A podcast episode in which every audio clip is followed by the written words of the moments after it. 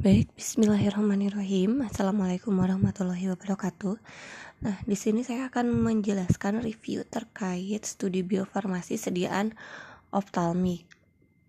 Nah, di mana perlu teman-teman pahami bahwa untuk sediaan optalmik itu kan berarti dia melalui mata. Maka yang harus kita lakukan adalah mengenal anatomi mata dulu.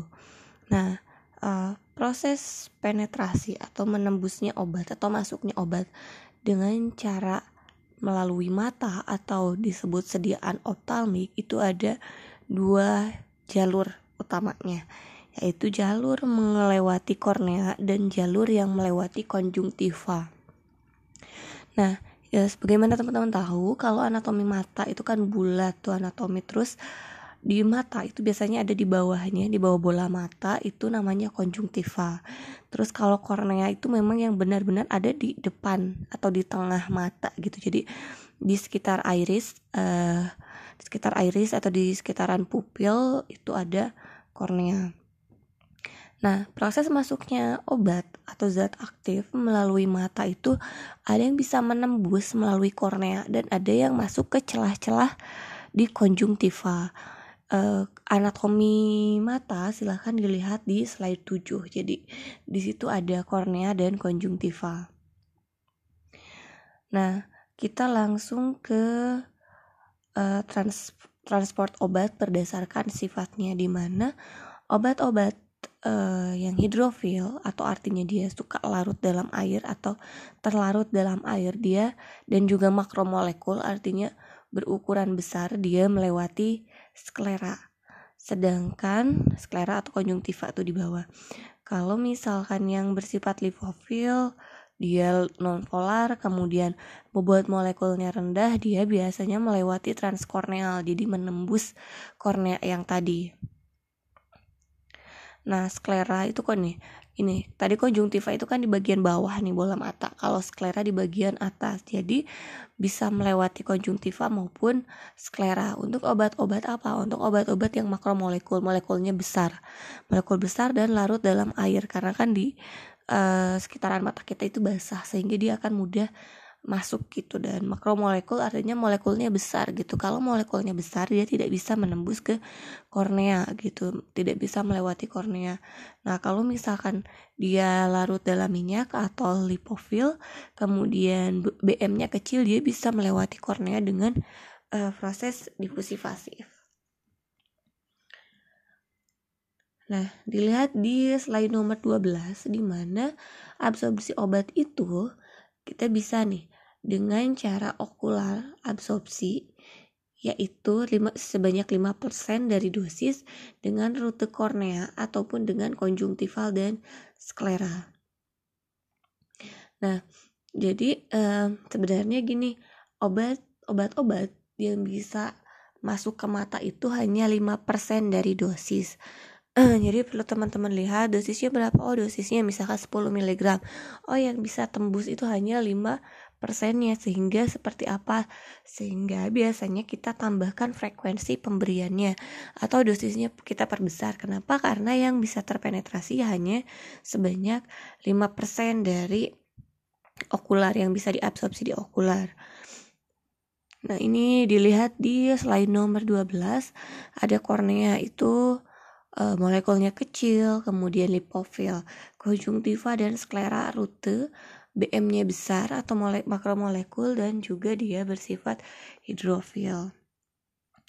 Nah, ada lagi dengan sistemik uh, absorpsi secara sistemik. Uh, utamanya itu memang dengan cara ini konjungtiva dan hidung. Nah, biasanya kalau dari hidung bisa dia sampai ke mata juga gitu. Jadi kalau misalkan sediaan optalmik bisa juga lewat uh, hidung tapi itu dengan cara tetes biasanya. Kalau obatnya salep mata itu jelas kalau salep mata ya. Dengan cara okular rutenya. Kemudian kalau misalkan dimasukkan ke dalam device atau kita masukkan ke dalam kontak lens ya berarti dia dengan cara uh, okular. Nah ini struktur uh, kornea ini untuk uh, zat aktif yang memang melewati kornea atau transkorneal ini harus dilihat bahwa ada lapisan epitel sama dengan lapisan pada membran sel di mana dia lapisannya adalah non polar, kemudian polar, kemudian non polar sehingga makanya eh, zat-zat yang non polar lebih mudah melewati sel lapisan kornea.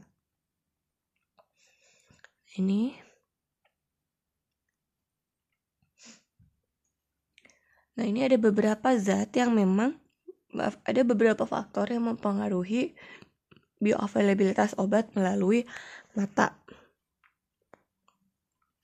Pertama, faktor fisiologik dan faktor fisikokimia. Di mana faktor fisiologik itu kita lihat apakah korneanya sehat, apakah konjungtivanya sehat, apakah skleranya sehat, kemudian dilihat lagi dari anatominya tadi fisiologinya seperti di uh, sklera itu kan dia ada sel epitel di mana sel epitel sifatnya adalah non polar atau lipid sehingga obat-obat seperti apa yang mudah terpenetrasi.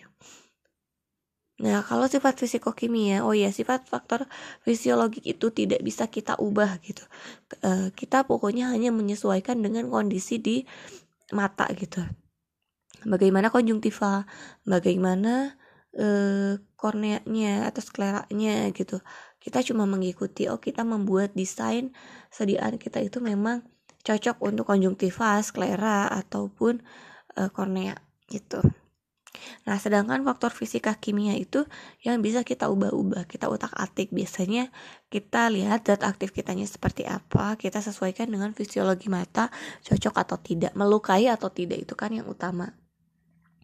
Kenapa? Karena gini, kalau misalkan di kemarin perkutan, perkutan kalau kita berikan sediaannya secara perkutan ya udah kalau rusak oh itu kan kulit kulit tuh masih lebar gitu tidak terlalu vital. Kalau misalkan rusak dia pasti akan memperbaiki dirinya sendiri. Nah sedangkan mata kalau rusak itu kan pasti akan mengganggu aktivitas gitu akan membantu penglihatan. Intinya itu organ vital yang rusak. Kalau kita uh, buat sediaan optalmik. Nah, di sini sediaan fisikokimia pertama itu adalah tonisitas. Maaf, faktor-faktor yang berpengaruh itu adalah tonisitas. Nah, sebagaimana sediaan parenteral yang akan kita bahas, eh, sediaan melewati mata itu ada tonisitasnya. Biasanya eh, tonisitasnya harus setara dengan NaCl 0,9% dan juga isohidris itu eh, faktor utama atau syarat utama dari sediaan optalmik isohidris di mana pH-nya harus sama dengan pH mata.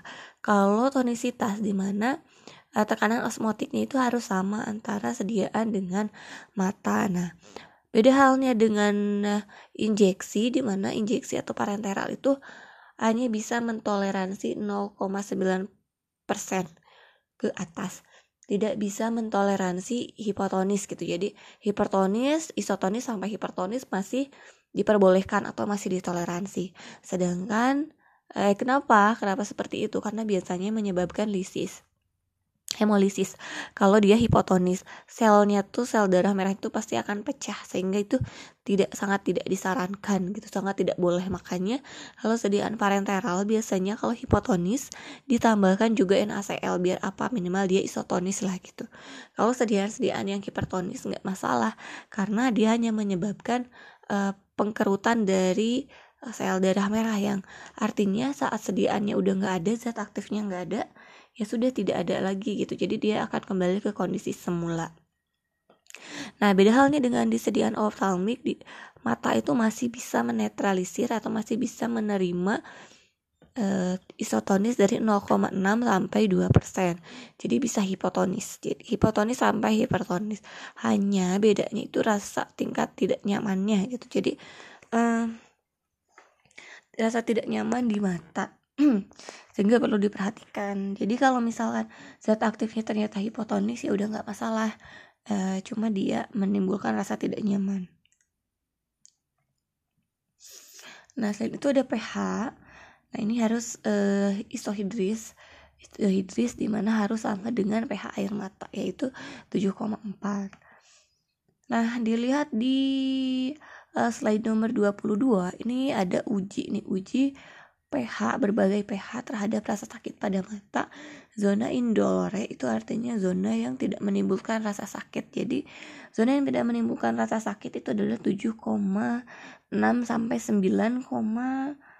9,4 apa jadi zona yang tidak menimbulkan rasa sakit itu adalah sekitar saat kita naikkan e, pH-nya terlalu asam itu di tingkat rasa sakitnya meningkat kalau yang e, kita naikkan menjadi basah juga akan meningkat rasa sakitnya Nah, selain itu ada viskositas yang bisa kita pengaruhi. Memang apa?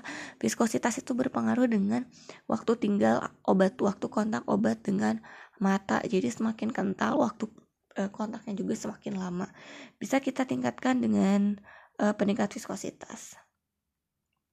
Nah, surfaktan juga ini berfungsi untuk meningkatkan uh, ini biasanya meningkatkan kontak juga dengan mata terutama untuk obat-obat yang non polar tapi harus diperhatikan bahwa ada obat-obat yang ada uh, surfaktan yang tidak bisa kita gunakan